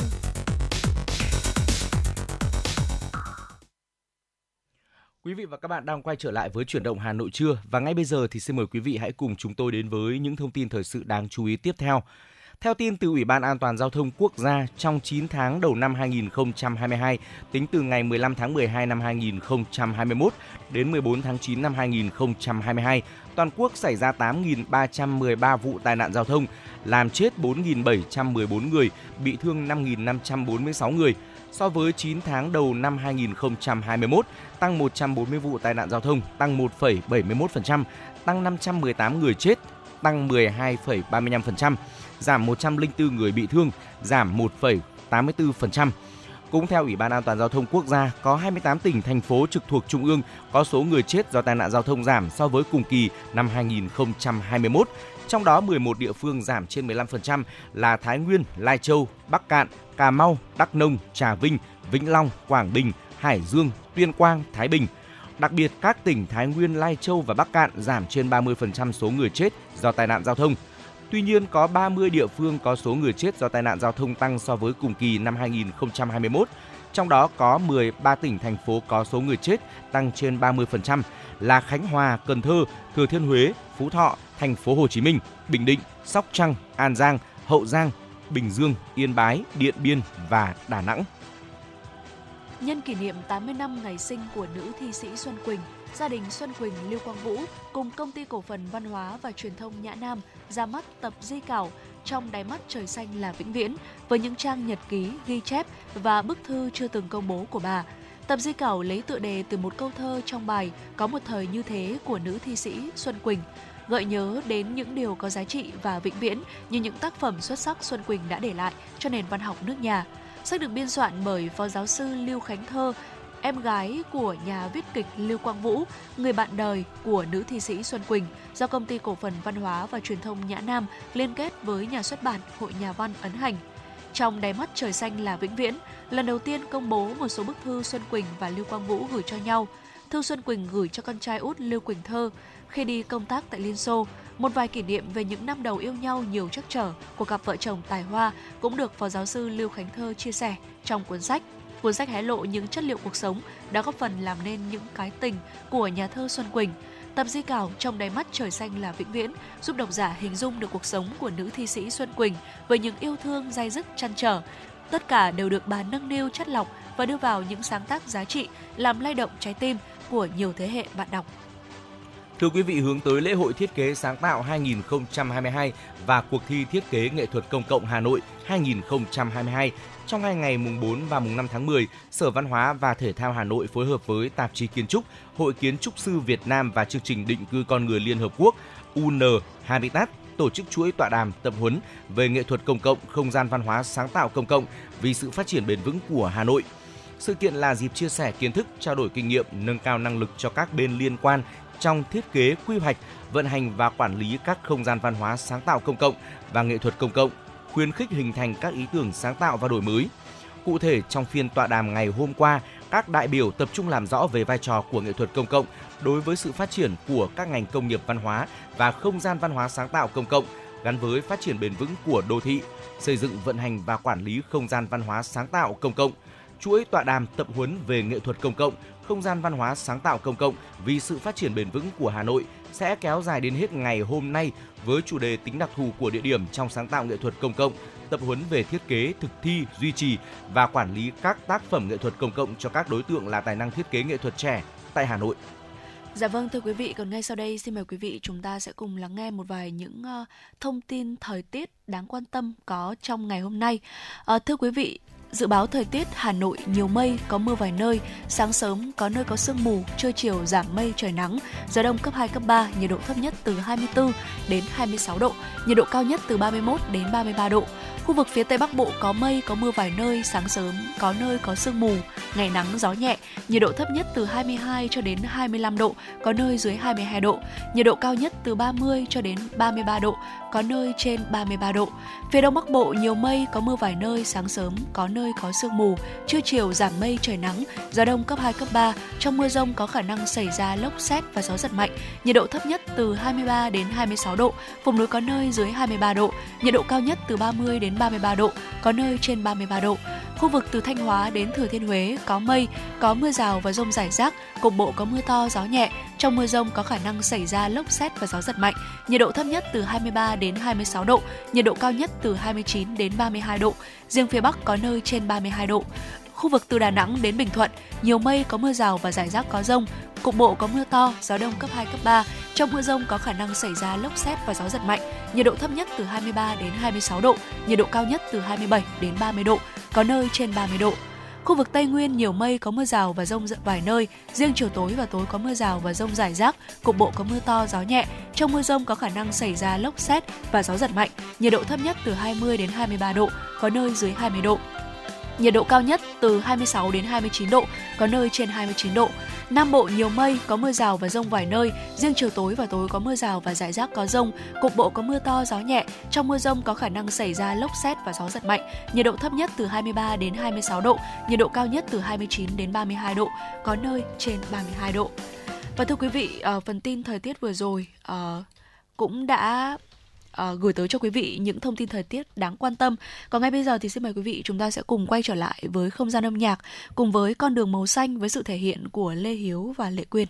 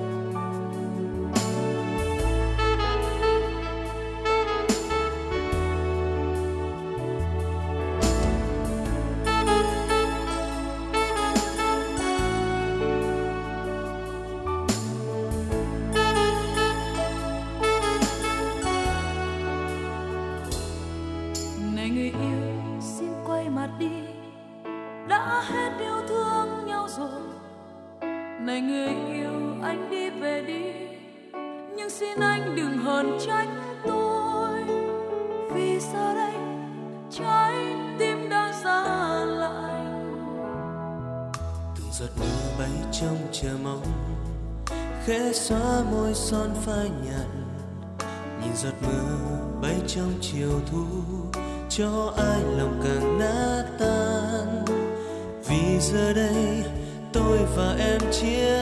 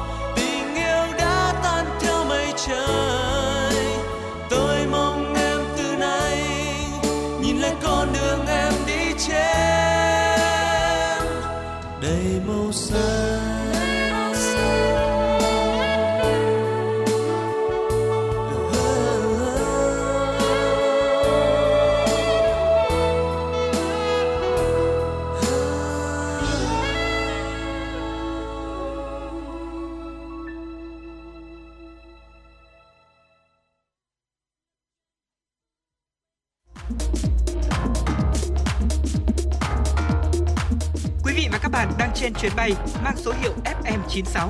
Hãy thư giãn, chúng tôi sẽ cùng bạn trên mọi cung đường.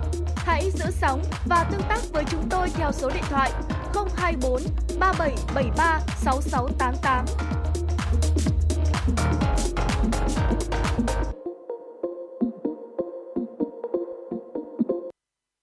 Quay trở lại với chuyển động Hà Nội trưa, xin mời quý vị cùng cố định tần số 96 MHz và lắng nghe một số thông tin thời sự quốc tế đáng chú ý. Scotland có thể đối mặt với tình trạng thiếu nước do biến đổi khí hậu trừ khi các doanh nghiệp và nhà lập pháp hành động. Đây là cảnh báo của ông Ivan Menezes, giám đốc điều hành của Diageo PLC, được đưa ra tại hội nghị Reuters Impact. một đe dọa tiềm ẩn về tình trạng thiếu nước ở Scotland, nơi công ty Diageo là nhà sản xuất và xuất khẩu rượu whisky Scotch lớn nhất với các thương hiệu như Johnny Walker sẽ phụ thuộc vào mức độ thành công của thế giới trong việc ngăn chặn biến đổi khí hậu và thành công giới hạn tình trạng nóng lên toàn cầu ở mức 1,5 độ C. Doanh nghiệp sản xuất bia đen Guinness của Diageo tiêu thụ nhiều hơn, nhiều nước hơn so với sản xuất rượu mạnh. Một phần tiền bồi thường của công ty này gắn liền với việc Diageo đạt được các mục tiêu môi trường cụ thể, bao gồm bảo tồn nguồn nước. Diageo cũng sản xuất rượu tequila Don Julio, rượu vodka Smirnoff và rượu mùi Baileys. Công ty đang bổ sung nước ở các khu vực đang bị căng thẳng về nguồn nước mà họ hoạt động, bao gồm cả ở Ấn Độ vào năm 2024. Ngành công nghiệp rượu mạnh đã cố gắng tránh bị ảnh hưởng bởi cuộc khủng hoảng chi phí sinh hoạt đang diễn ra ở châu Âu. Diageo gần đây báo cáo doanh số bán các sản phẩm đắt tiền nhất của công ty này đã tăng mạnh. Tập đoàn năng lượng RWE, nhà sản xuất điện lớn nhất của Đức, tuyên bố sẽ chấm dứt sản xuất điện bằng than đá vào năm 2030. Tuyên bố được đưa ra trong bối cảnh có nhiều quan ngại rằng kế hoạch từ bỏ nhiên liệu hóa thạch của Đức đang gặp nhiều khó khăn do cuộc khủng hoảng năng lượng. Phát biểu tại họp báo, giám đốc điều hành RWE Marcus Graber nhấn mạnh do ảnh hưởng của khủng hoảng năng lượng, RWE sẽ tạm thời tăng cường vận hành các nhà máy điện sử dụng than nâu, qua đó giúp đảm bảo an ninh nguồn cung tại Đức cũng như giúp giảm bớt khí đốt trong sản xuất điện. Trong bối cảnh đó, RWE sẽ quyết định sẽ chấm dứt sản xuất điện than vào năm 2030, sớm hơn 8 năm so với kế hoạch ban đầu, nhằm hướng tới đạt được các mục tiêu về bảo vệ khí hậu của Đức. Công ty sẽ đầu tư hàng tỷ euro để đẩy nhanh quá trình chuyển đổi năng lượng và sẽ không đề nghị bồi thường thêm cho việc rút ngắn kế hoạch. Ngoài khoản tiền 2,6 tỷ euro, tương đương với 2,5 tỷ đô la Mỹ được cam kết trong kế hoạch cũ. Theo kế hoạch, việc dừng vận hành hai nhà máy điện Newrath D và E của RWE à, vốn dự kiến diễn ra vào cuối năm nay sẽ được hoãn sang ngày 31 tháng 3 năm 2024. Australia sẽ dành ít nhất 30% diện tích đất cho việc bảo tồn các loài có nguy cơ tuyệt chủng. Đây được xem là một nỗ lực của chính phủ Australia nhằm bảo vệ các loài động thực vật ở lục địa đảo nổi tiếng với các loài mà không nơi nào khác trên thế giới có được. Bằng cách ưu tiên 110 loài và 20 địa điểm, các khu vực được quản lý để bảo tồn sẽ được tăng thêm 50 triệu hecta. Kế hoạch 10 năm sẽ được xem xét lại vào năm 2027. Trong bản báo cáo do chính phủ Australia công bố hồi tháng 7, nước này đã mất nhiều loài động vật có vú hơn bất kỳ châu lục nào khác và là một trong những quốc gia có tốc độ suy giảm loài nghiêm trọng nhất trong số các nước giàu nhất thế giới. Nguyên nhân được cho là hiện tượng thời tiết khắc nghiệt và sự xâm phạm của con người vào môi trường sống của chúng. Nghị viện châu Âu EC đã nhất trí thông qua quy định mới về cổng sạc chung cho các thiết bị điện tử vào năm 2024. Sự thay đổi này sẽ giảm bớt phiền phức và tiết kiệm tiền cho người tiêu dùng, cũng như là giảm lượng rác thải điện tử do dư thừa dây cáp và củ sạc. Theo đó, các thiết bị điện tử bao gồm điện thoại di động, máy tính bảng, tai nghe, loa di động, máy chơi game, camera phải trang bị cổng sạc USB-C. Hiện tại tất cả thiết bị điện tử chạy hệ điều hành Android mới đều đã chuyển sang sử dụng cổng sạc USB-C và còn duy nhất Apple sử dụng chuẩn riêng trên iPhone. Với động thái này, đại gia công nghệ Apple của Mỹ sẽ phải thay đổi cổng kết nối trên các sản phẩm iPhone của mình được tiêu thụ tại châu Âu vào năm 2024. Đây là thỏa thuận đầu tiên trên thế giới về một chuẩn sạc chung cho các thiết bị di động.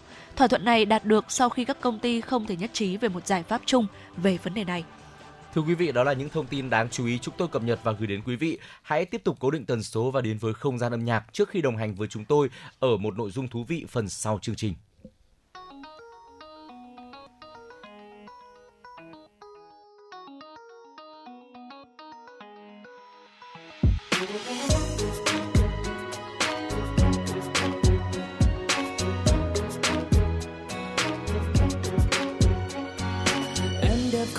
Son phấn duyên thầm sinh thật xinh rất hiền.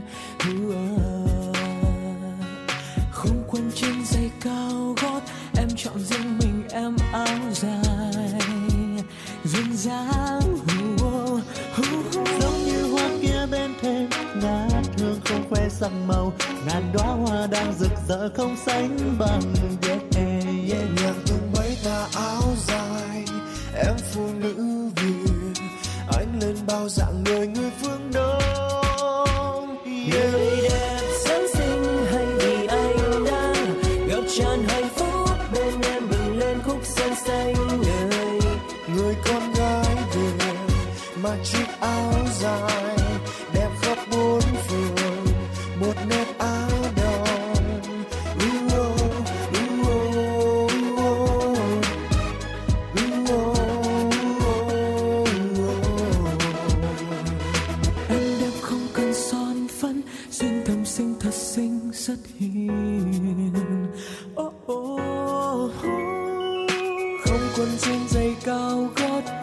chọn riêng mình em áo dài duyên dáng giống như hoa kia bên thềm, ngát hương không quen sắc màu. Ngàn đóa hoa đang rực rỡ không sánh bằng tà áo dài, em phụ nữ việt. Anh lên bao dạng người người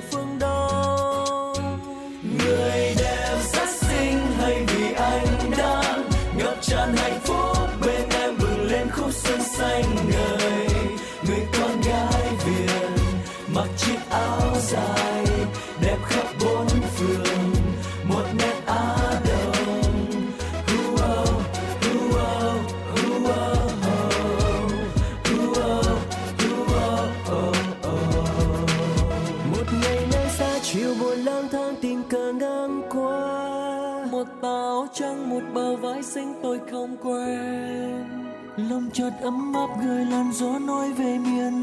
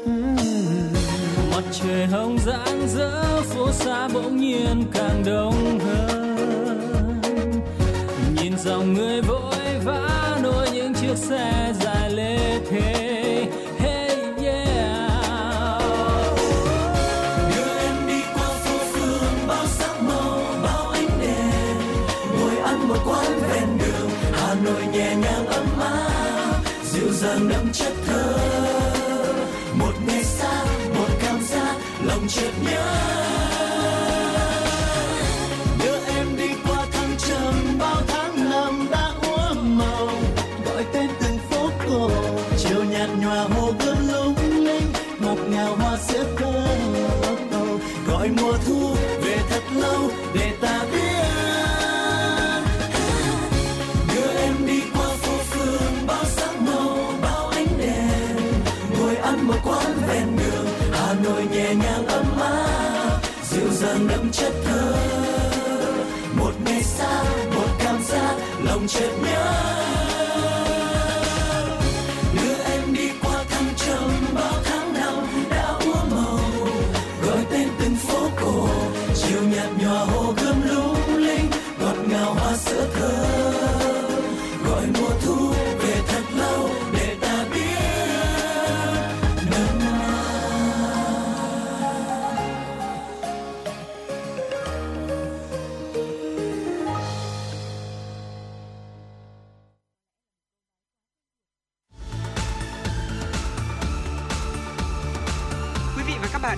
dõi kênh FM 96 MHz của đài phát thanh truyền hình Hà Nội. Hãy giữ sóng và tương tác với chúng tôi theo số điện thoại 024 3773 6688.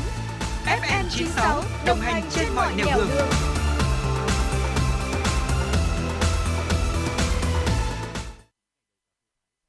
Vị và các bạn đang quay trở lại với chuyển động Hà Nội và trong phần thời lượng tiếp theo của chương trình, chúng tôi xin mời quý vị cùng đến với một nội dung rất thú vị, một nội dung liên quan đến ờ, đời sống xã hội nhưng mà uh, ngày hôm nay thì chúng tôi xin mời quý vị hãy cùng đến với một ngôi làng có tên gọi là Tulsi ở đất nước Ấn Độ để xem ngôi làng này có điều gì đặc biệt quý vị nhé. Dạ vâng ạ.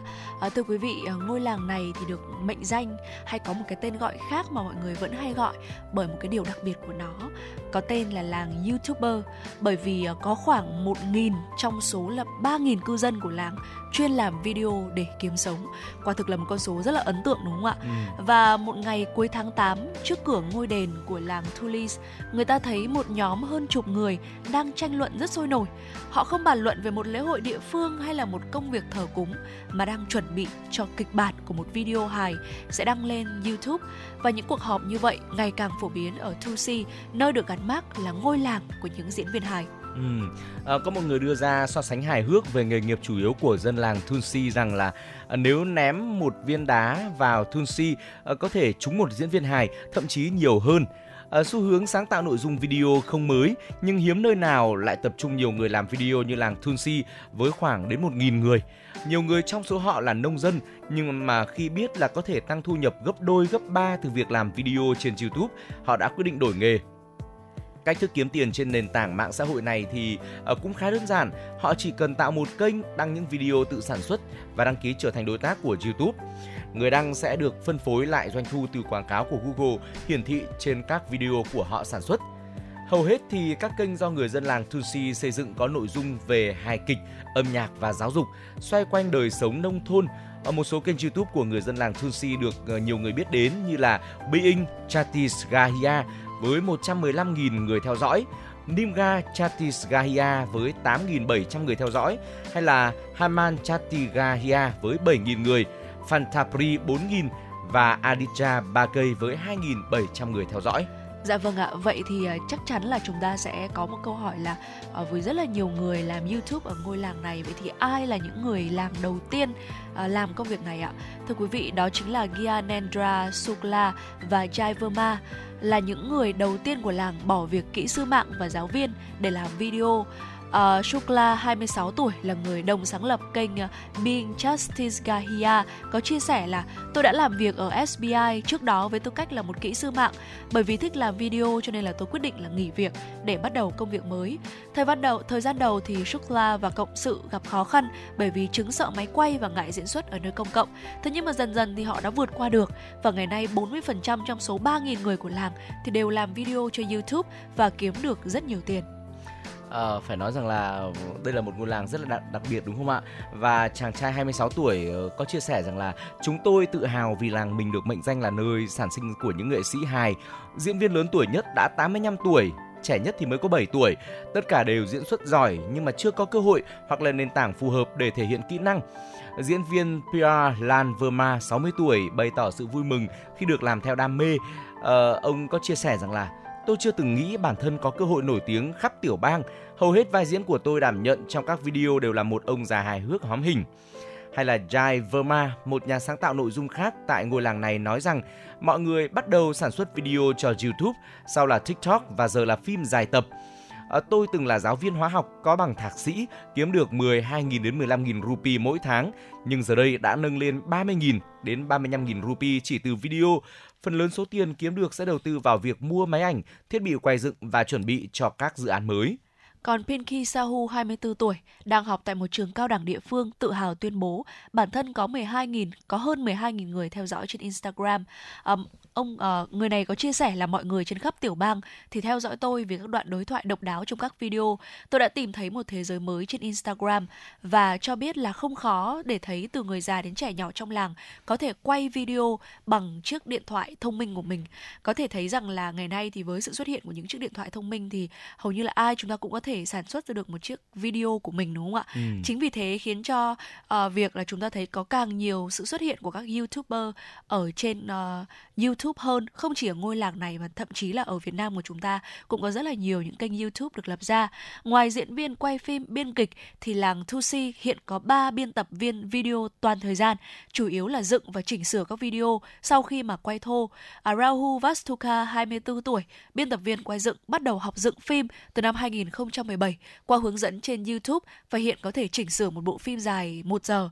Và giá biên tập của một video đơn giản là khoảng 2.000 rupee, tương đương với 590.000 đồng.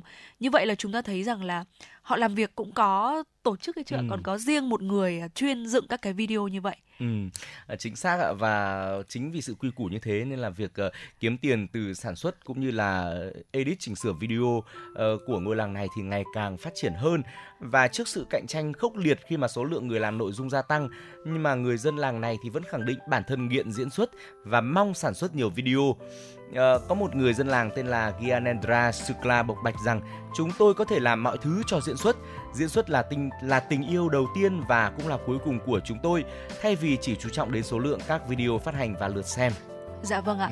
Và với uh, nội dung vừa rồi, thưa quý vị thì chúng ta thấy có thể thấy rằng là là một nội dung uh, tương đối thú vị đúng không ạ? Là làng YouTuber nơi mà có 3.000 cư dân thế nhưng mà có tới khoảng 1.000 người uh, ở đây thì à, làm video để Ừ. kiếm sống và thưa quý vị vừa rồi thì chúng tôi cũng à, đã nhận được một yêu cầu âm nhạc đến từ quý vị thính giả thông qua fanpage của chương trình FM96 Thời sự Hà Nội.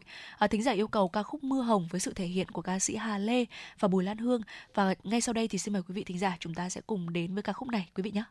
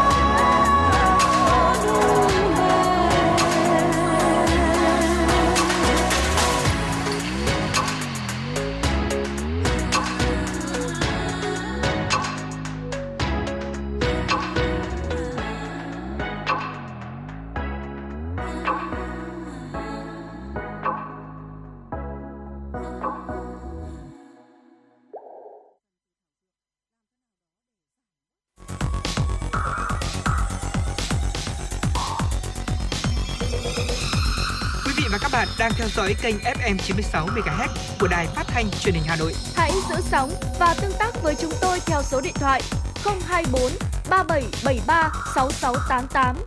FM 96 đồng hành trên mọi nẻo đường. đường. Vị, như vậy thật là nhanh, 120 phút của chương trình đã trôi qua rồi. À, đến đây thì chúng tôi cũng xin khép lại những phút đồng hành cùng với quý vị trong chuyển động Hà Nội trưa. À, quý vị hãy ghi nhớ số điện thoại của chương trình để có thể liên hệ về chia sẻ những vấn đề mà quý vị quan tâm. À, số điện thoại của chúng tôi là 024 3773 6688 quý vị nhé. Dạ vâng ạ, ekip thực hiện chương trình chỉ đạo nội dung Nguyễn Kim Khiêm, chỉ đạo sản xuất Nguyễn Tiến Dũng, tổ chức sản xuất Lê Xuân Luyến, biên tập Quang Hưng, thư ký Kim Anh, MC Thu Minh Trọng Khương cùng kỹ thuật viên Bảo Tuấn phối hợp thực hiện. Xin chào và hẹn gặp lại quý vị trong chương trình chuyển động Hà Nội chiều nay.